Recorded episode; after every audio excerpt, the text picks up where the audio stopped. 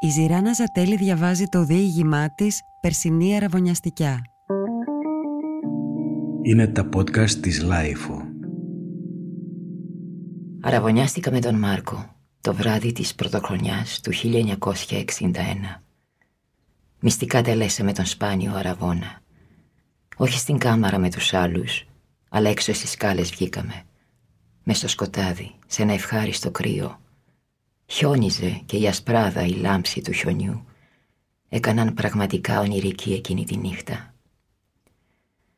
Μόνη ολομόναχη εκεί στις σκάλες, να χώνω το κεφάλι μου στη ζεστή κοιλιά του και αυτός να μου γλύφει τον λαιμό, τον σφέρκο. «Α, Μάρκο, Μάρκο», του έλεγα, «δεν είναι σαν όνειρο έτσι όπως δεν μας βλέπει κανένας».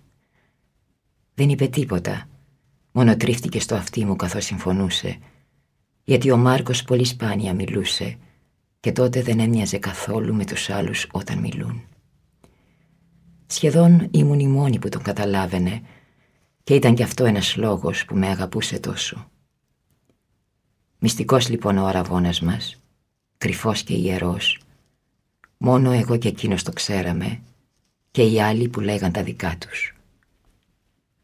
Αυτοί οι άλλοι βέβαια πίστευαν πως ήμουν πολύ μικρή ακόμη αλλά αυτό δεν είχε καμιά σημασία για μένα, ούτε για εκείνον. Τον Μάρκο τον γνώρισα όταν είχα γνωρίσει κιόλας αυτό που θα έλεγα πρώτη μοναξιά της ζωής μου. Δεν ήταν και εύκολο για τότε. Είδα μια μέρα τον Μάρκο δίπλα στη μάνα του. Κάτι σε αυτόν μου μίλησε με την πρώτη ματιά. Τον πλησίασα, χάιδεψα το κεφάλι του και του είπα «Είσαι ο Μάρκος, θέλεις να ζήσουμε μαζί» Δεν ξαφνιάστηκε. Ήταν από τότε ατάραχο πνεύμα. Άφησε απλώς τη μάνα του και ήρθε σε μένα. Εκείνη γύρισε και μας είδε με ένα βλέμμα δυνατό. Ασημή καθώς πήθησαν τα μάτια της. Νόμισε για μια στιγμή πως θα ορμήσει επάνω μου, μα ξαφνικά κατέβασε κουρασμένα τη ράχη της. Έριξε ένα μελαγχολικό βλέμμα στο κενό και χωρίς βιάση γύρισε και έφυγε. «Άστιν», είπα σιγανά στον Μάρκο, έχει σπαρμένα παιδιά σε όλο τον τόπο και θα κάνει κι άλλα. Είναι εφτάψυχη. Νομίζεις πως την νοιάζει αν σέχασε. Ο Μάρκος δεν είχε καμιά αντίρρηση να γίνουν έτσι τα πράγματα. Ούτε έδειξε να υποφέρει καθόλου που χώριζε από την μάνα του. Δεν χρειαζόταν να του πω τίποτα. Κούρνιασε στην αγκαλιά μου και στοιχημάτιζα πως ήταν πανευτυχής. Εγώ πάλι, μόνο που δεν δάκρυσα από τη συγκίνηση. Κοιμηθήκαμε μαζί από το πρώτο κιόλας βράδυ. Όταν πέρασε κάποιος καιρός, του είπα ένα μεσημέρι. Δεν αραβωνιαζόμαστε, Μάρκο. Να δούμε πώς νιώθουν όταν αραβωνιάζονται. Αν δεν μας αρέσει, ένας λόγος είναι, τον παίρνουμε πίσω και συνεχίζουμε όπως τώρα. Αν μας αρέσει, μένουμε έτσι ώσπου να βαρεθούμε και βλέπουμε μετά. Ανακλαδίστηκε στο κρεβάτι. Γιατί όχι. Το ορίσαμε λοιπόν για το βράδυ της πρωτοχρονιάς και όταν οι άλλοι στρώθηκαν στο τραπέζι από την μια φαγιά, από την άλλη χαρτιά γλιστρήσαμε σαν γάτες και οι δύο περάσαμε τη σάλα στα σκοτεινά και βγήκαμε στην αυλή στην εξωτερική σκάλα του σπιτιού Κανείς δεν μας πήρε είδηση Μα και να μας έπαιρνε δεν ήταν κάτι που συνέβαινε για πρώτη φορά ώστε να τους παραξενέψει. Κάθε μέρα μας έβλεπαν να χανόμαστε μαζί. Πρέπει να πω ότι ζούσαμε στο ίδιο σπίτι. Η μάνα του η Μύρσα ήταν εκεί από παλιά. Πιστή στην οικογένεια κατά διαστήματα. Τον υπόλοιπο καιρό μας άφηνε σαν να την έπιανε μια τρέλα και έπαιρνε τους δρόμους, την χάναμε. Σχεδόν κάθε φορά γύριζε σπίτι με φουσκωμένη κοιλιά. Συχνά θύμωνε η Ολυμπία και την έδιωχνε, αν και γνώριζε πως θα το μετανιώσει ως αύριο. Τώρα μας θυμήθηκες κυρία Μίρσα, της έλεγε. Τώρα που σε έπιασαν τα ζόρια και της έδειχνε την πόρτα. Να πας να γεννήσεις, εκεί που πας και γαμπρίζεις. Ατάραχη κατά βάθος η Μίρσα σαν τον γιο της τον Μάρκο, το μόνο από τα παιδιά της που έμεινε στο σπίτι. Δεν έπεφτε σε παρακάλια και στενοχώριες. Ξανά βγαινε στον δρόμο. Όταν γύριζε πάλι κάποτε ήταν πετσί και κόκαλο. Φέγγιζε το κορμί της.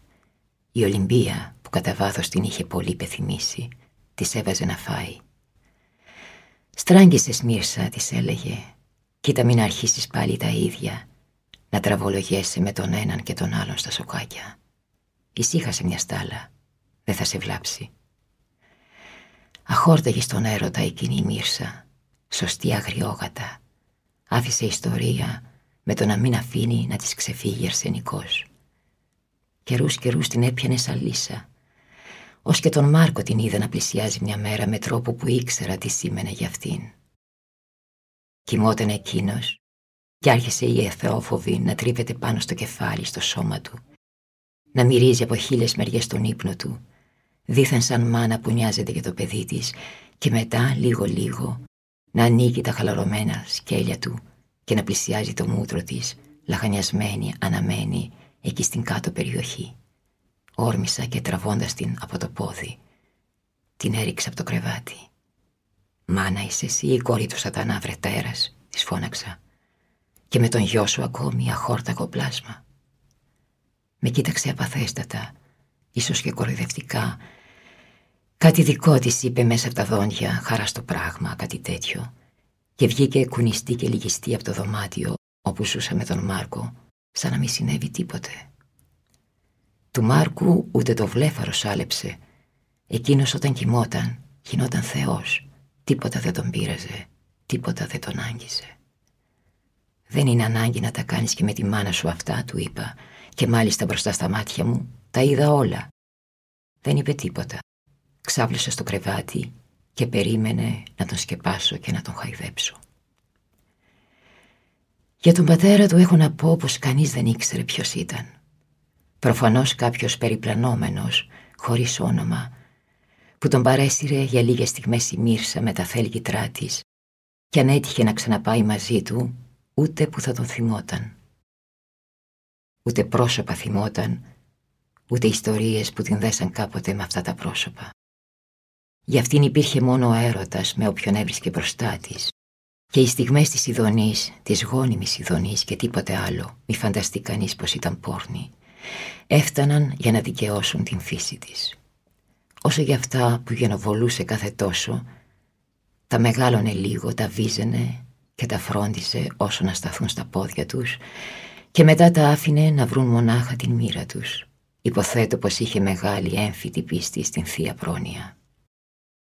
Όλα αυτά, ώσπου κάποτε ένας γιατρός, εργένης και όχι λίγο εκεντρικός, που τη συμπάθησε ιδιαίτερα και κατάφερε να την πείσει να πάει να μείνει σπίτι του, να ζήσουν μαζί, Της έκανε στήρωση, έτσι είπαμε όλοι. Και από τότε η Μύρσα δεν ξανά μείνε έγκυος, αν και συνέχισε πότε πότε να ξεπορτίζει της νύχτας. Αρκετά όμως για τη μάνα του. Τώρα θα μιλήσω για τον περίφημο ύπνο του. Ο Μάρκος τις 22 περίπου ώρες του 24 ώρου, τις 20 σίγουρα, τις περνούσε κοιμόμενος. Σωστός μαχαραγιάς του ύπνου. Δεν νομίζω πως τον ξεπερνούσε κανείς αυτό. Απαξιούσε να ασχοληθεί με οτιδήποτε άλλο. Αυτά που λέμε ανθρώπινα προβλήματα, συναισθηματικά, ψυχολογικά, υπαρξιακά, κοινωνικά, του παρόντος, του παρελθόντος ή του μέλλοντος τον άφηναν εξ ολοκλήρου αδιάφορο. Και αυτήν την περιφρόνησή του για το κάθε τι, ακόμη και για μένα που με αγαπούσε και το ήξερε, από την μια την τόνιζε η εκπληκτική του ομορφιά και μια αυθύπαρκτη αρχοντιά. Μια φινέτσα που έβγαινε χωρίς καμία μέρημνα από μέσα του και την έβλεπες από την πιο αθώα ως την λιγότερο αθώα κίνησή του και από την άλλη την απάλυνε ή μάλλον την έκανε πιο μυστηριώδη ο επίσης εκπληκτικός ύπνος του. Ήταν ένας μακάριος περιφρονητής των πάντων. Αυτό το πλάσμα σκεφτόμουν, κοιτάζοντάς τον να κοιμάται, γεννήθηκε για να κοιμάται. Και σεβόμενη αυτήν την άστυμπο ιδιορυθμία του, τον άφηνα γεμάτη λατρεία και αφοσίωση να κυλάει στον παραδεισένιο ύπνο του.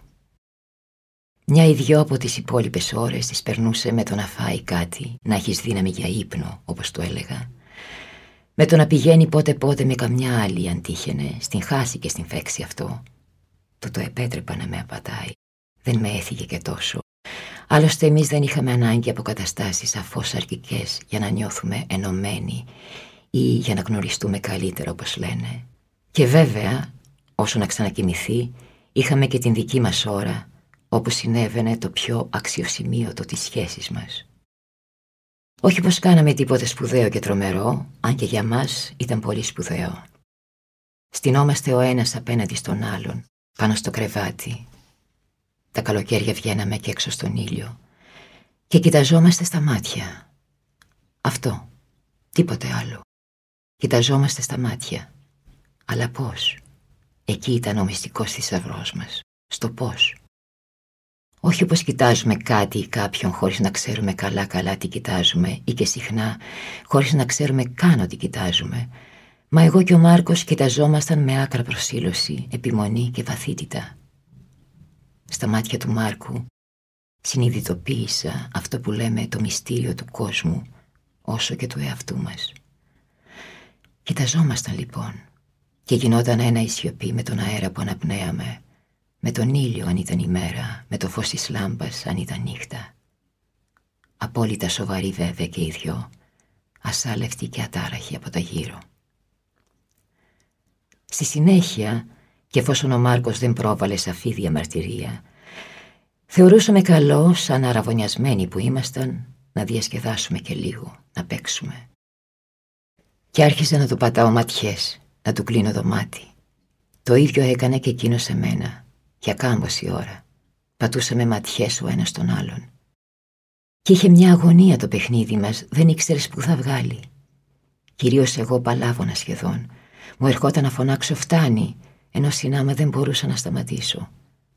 Αλλά ο Μάρκος όλα τα μπορούσε και με μια απλή γοητευτική κίνηση του κεφαλιού του έδινε ένα τέλος στις ματιές. Θέλω να πω κάποια στιγμή αντιλαμβανόμασταν πως κινδυνεύουμε να γίνουμε αστείοι και ανιαροί, πράγμα που δεν μας ενθουσίαζε και τόσο. Ή απλώς κάποια στιγμή κουραζόμασταν και πάβαμε. Τώρα τα μάτια του με κοίταζαν ισταγμένα και ράθιμα. Ήταν χρυσοκόκκινα τα μάτια του, α ναι, χρυσοκόκκινα, με μια λεπτή μαύρη γραμμούλα γύρω-γύρω στις κόρες και με ασημένιους ηριδισμούς που πολλές φορές κυριαρχούσαν στο βασικό χρώμα και τότε τα μάτια του γίνονταν πολύ ανοιχτά γκρίζα με κάτι ροζ μικροσκοπικές κοιλίδες. Κυρίως τον ήλιο συνέβαινε αυτό, αλλά και κάποιες νύχτες. Και το κορμί του όλο είχε ένα χρυσαφί χρώμα μελένιο. Λιγνό και βαρύ αυτό το σκαρί, η σάρκα του τραγανή και μαζί τρυφερή. Πέθαινα να τον αγγίζω, να τον χαϊδεύω και εκείνος άλλο που δεν ήθελε καθώς αφινόταν στα χέρια μου και φυσικά στην γλυκιά του περιφρόνηση, στον ύπνο. Είχε κάτι μαλακά τελικά τα κόκαλα που με γοήτευαν. Τα δάχτυλά μου δεν έβρισκαν μεγαλύτερη τέρψη από το να πιλατεύουν τα κόκαλά του, να χώνονται στις μυστικότερες γωνιές του βαθιά, μέχρι που σκυρτούσε και σάλευε στον ύπνο του, αλλά όχι, δεν ξυπνούσε. Και εκείνες οι τρίχες στο σώμα του, τη θαυμάσια ιστορία. Πιο απαλές και που μετάξι, στυλπνές, κατάχρησες, λαμποκοπούσαν. Λοιπόν ο Μάρκος, αφού τελειώναμε με τα μάτια και τις ματιές, μου έτεινε το μυθικό κεφάλι του με ένα μεγαλειώδες χασμουριτό, οπότε έγερνα και άγγιζε με τη μύτη μου τα λεπτά μητερά του δόντια, το οποίο συνοδευόταν πάντα και με ένα πομπόδες και κλιμακωτό τάνισμα του υπέροχου εκθαμβωτικού κορμιού του και καταλάβαινα πως ήταν η ώρα του πάλι να κοιμηθεί. Ήταν να τον συλλεύει κανείς. Καμάρωνα και ρηγούσα που είχα τέτοιον αραβωνιαστικό. Αλλά όλα αυτά τα ξέραμε. Δεν ήταν ανάγκη να τα λέμε μεταξύ μας ούτε στους άλλους. Ζούσαμε στην σιωπή. Το δούνε λαβίν μας είχε τελειώσει και για εκείνη την ημέρα. Ήπνο τώρα. Για εκείνον εννοώ που νίσταζε πια μανιωδός και ακράτητα. Σηκωνόμουν λοιπόν και του ετοίμαζα να κοιμηθεί. Τον λάτρευα και δεν ένιωθα καθόλου υπηρέτρια με το να κατέχομαι από τόση στοργή και τόσο ζήλο για ό,τι είχε σχέση με αυτόν και με τον ύπνο του. Α, ναι, είχε και μια ιδιοτροπία ο Μάρκος μέσα στην όλη φυσική παραξενιά του. Για να είμαι ειλικρινής, δεν ήταν απολύτως δικιά του αυτή η ιδιοτροπία. Μάλλον εγώ του έκανα αρχικά την νήξη, είχα την φαϊνή και εκείνος δεν έφερε καμιά αντίρρηση. Ίσα ίσα του άρεσε κιόλας πολύ και έγινε αυτό το πράγμα μια αγαπημένη και στους δυο μας συνήθεια. ο Μάρκος κοιμόταν με ένα φουστάνι μου, δηλαδή μέσα σε ένα φουστάνι μου. Ένα κόκκινο βαμβακερό φουστάνι ήταν που είχε παλιώσει και το αγαπούσα πολύ.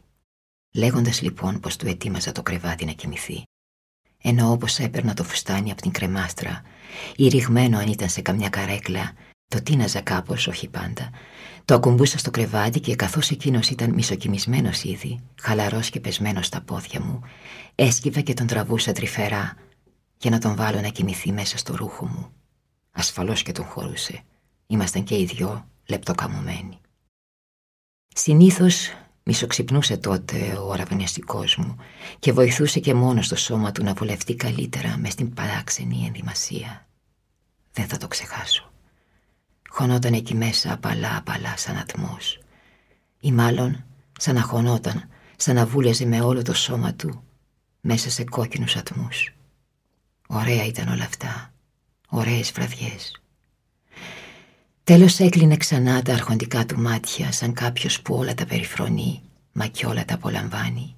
Του έλεγα, αν και δεν χρειαζόταν αλλά έτσι, κοιμήσου τώρα Μάρκο, κανείς δεν σε ενοχλεί και ο Μάρκος κοιμόταν για άλλες 20-22 ώρες. Ο αραβώνας μας κράτησε δύο ολόκληρα χρόνια και επτά ημέρες.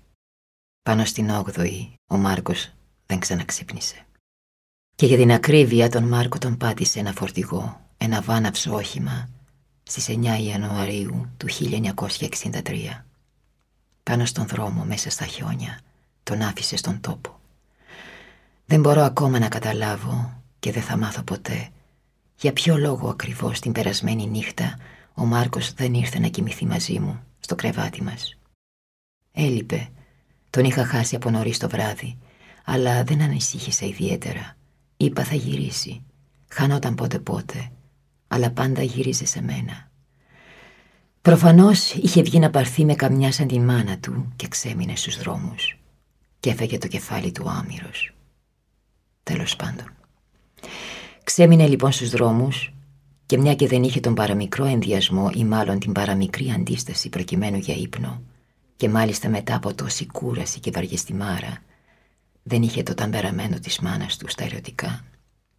Έπεσε και κοιμήθηκε όπου βρήκε και βρέθηκε στη μέση του δρόμου μέσα στα φράτα χιόνια. Πήρε η μέρα να χαράζει και ο Μάρκος φυσικά ακόμα κοιμόταν. Πέρασε ένα φορτηγό από πάνω του και ο Μάρκος από τότε κοιμάται για πάντα. Λιώμα τον έκανε. Το πόσο έκλαψα θυμάμαι. Και για εβδομάδες μετά έκλαιγα κάθε φορά που με ερχόταν σαν ξηραφιά στο νου ο θάνατός του και για μήνες, για καιρό πολύ. Το να σκέφτομαι βέβαια πως σαν εκείνη την προηγούμενη του θανάτου του βραδιά ο Μάρκος ήταν μαζί μου και περνούσαμε την πολύτιμη ώρα μας όπως πάντα και μετά έπεφτε να κοιμηθεί εκεί που κοιμόταν συνήθως εξασφαλίζοντας έτσι την αύριο και την επαύριο του βίου του. Εκτός του ότι είναι εντελώς μάταιο και άσκοπα οδυνηρό να το σκέφτομαι είναι και ικανό να με οδηγήσει με βήμα ανεπαίσθητο στην παράνοια όπου νομίζω κανένας Μάρκος και κανένας αραβώνας δεν θα υφίστανται πλέον και χίλια δυο άλλα. Εννοώ κανένας γνωστός καημός. Τρελαίνεσαι και αλλάζουν τα πράγματα όψη και νόημα. Τελειώνει η ιστορία με τα εδώ και τα έτσι και αρχίζει μια άλλη για την οποία μόνο εικασίες κάνουμε αιώνες τώρα. Είναι και αυτό μια άποψη, δεν λέω. Ωστόσο, στην προκειμένη περίπτωση τουλάχιστον, δεν με απασχολεί περισσότερο από το να την αναφέρω απλώς. Άλλωστε πέρασαν χρόνια από τότε και ο Μάρκος είναι μια λύπη που την αντέχω πλέον, ούτε λόγος. Μια πονεμένη ανάμνηση κάποια ενάτης Ιανουαρίου που από μόνη της έχει ξεθυμάνει και καταλαγιάσει μέσα μου.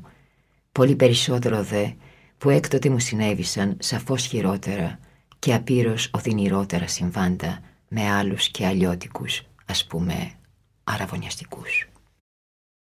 Μόλις το έμαθα, ήρθε στην αυλή χαράματα και μας το φώναξε ο καφετσής. Ήμασταν σε μια γειτονιά. Έτρεξα σαν τρελή. Δεν άντεχα να καταλάβω τι ακριβώς είχε συμβεί, δεν ήθελα. Κι έλειωναν τα σωθικά μου από το πείσμα να μην παραδεχτώ το ανεπανόρθωτο, από την βουβαμάρα και τις φωνές που δεν έβγαιναν στο στόμα, ώστε να ξελαφρώσω μια στάλα. Στεκόμουν σαν να με χτύπησε κεραυνός και έβλεπα τα αίματα του Μάρκου πάνω στα χιόνια. Μετά ήρθαν και τον έμασαν με γάντια και φτιάρια μέσα σε ένα μουσαμά. Κόκκινα αίματα, λευκά χιόνια, κόκκινα κι αυτά σαν το αίμα. Κόκκινο και το φουστάνι που το άρπαξε και το έσυρα μαζί μου, γιατί δεν ήξερα. Και όλα αυτά, όλα τελικά μαύρα σαν πίσω στο κεφάλι μου, ικτρά και μαύρα. Εκείνο το χρυσό του σώμα, το παραμυθένιο, ένας μπλάβος φρικτός εφιάλτης τώρα, από λιωμένες σάρκες και χυμένα εντόστια πάνω στα χιόνια. Αυτό εκεί, ο ραυνιαστικός μου ο Μάρκος. Για δες τον να κατά μεσής του δρόμου, κομμένος και σφαγμένος και ανεγνώριστος. Έβγαλε επιτέλους μια φωνή, τι να ήταν. Με πήρε ένα σκοτεινό παράπονο στο ελαιός του και έβαλα τα κλάματα χωρίς να βλέπω πια εκεί, χωρίς να βλέπω ούτε αλλού. Ο καφετζής με τράβηξε σιγά σιγά προς τη μεριά του καφενείου του. Από πολύ μικρή το ήξερα αυτό το καφενείο. Στην επιγραφή απ' έξω έγραφε «Ο αναστεναγμός». Με φώναζαν οι άντρες να τους πάρω τσιγάρα από το περίπτερο και καμιά εφημερίδα. Σε έναν του διάβαζα σε συνέχειες γιατί δεν ήξερα γράμματα. Τον τσακιτζή, τον λίσταρχο του Αϊβαλίου. Άλλοτε για να τους λέω κανένα τραγούδι. Και με άφηναν, το ήθελαν άλλωστε κι αυτοί.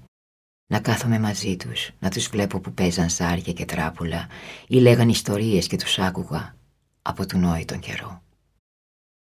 Τι κάνει ο πριγκιπά σου, με ρωτούσαν καμιά φορά. Τι κάνει ο δερβίσης σου; Κοιμάται, τους έλεγα και γαλίαζα. Κοιμάται. Αυτός δεν είναι σαν εσάς. Χαμογελούσαν και κούνουσαν το κεφάλι. Ξέρει αυτός, έννοια σου, μου έλεγε κάποιος με σημασία και δεν αμφέβαλα καθόλου γι' αυτό. Σε κανέναν εννοείται. Δεν εκμυστηρευόμουν ότι τον είχα συν της άλλης αραβωνιαστή.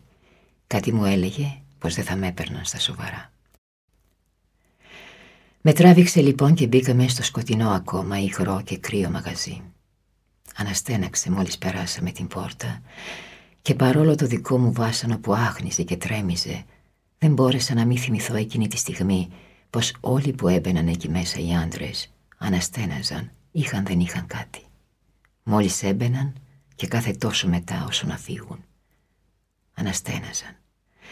Ο αναστεναγμός γάρ ο αναστεναγμός έξω στην επιγραφή. Αναστέναξε κι εγώ καθώς τον ακολουθούσα προς τον τσίγκινο πάγκο. Εκεί άνοιξε ένα κουτί και μου έδωσε ένα λουκούμι, μήπως και ξεχαστώ και ηρεμήσω. Δεν ήξερε και ο άνθρωπος τι να κάνει. Ή μάλλον κάτι ήξερε.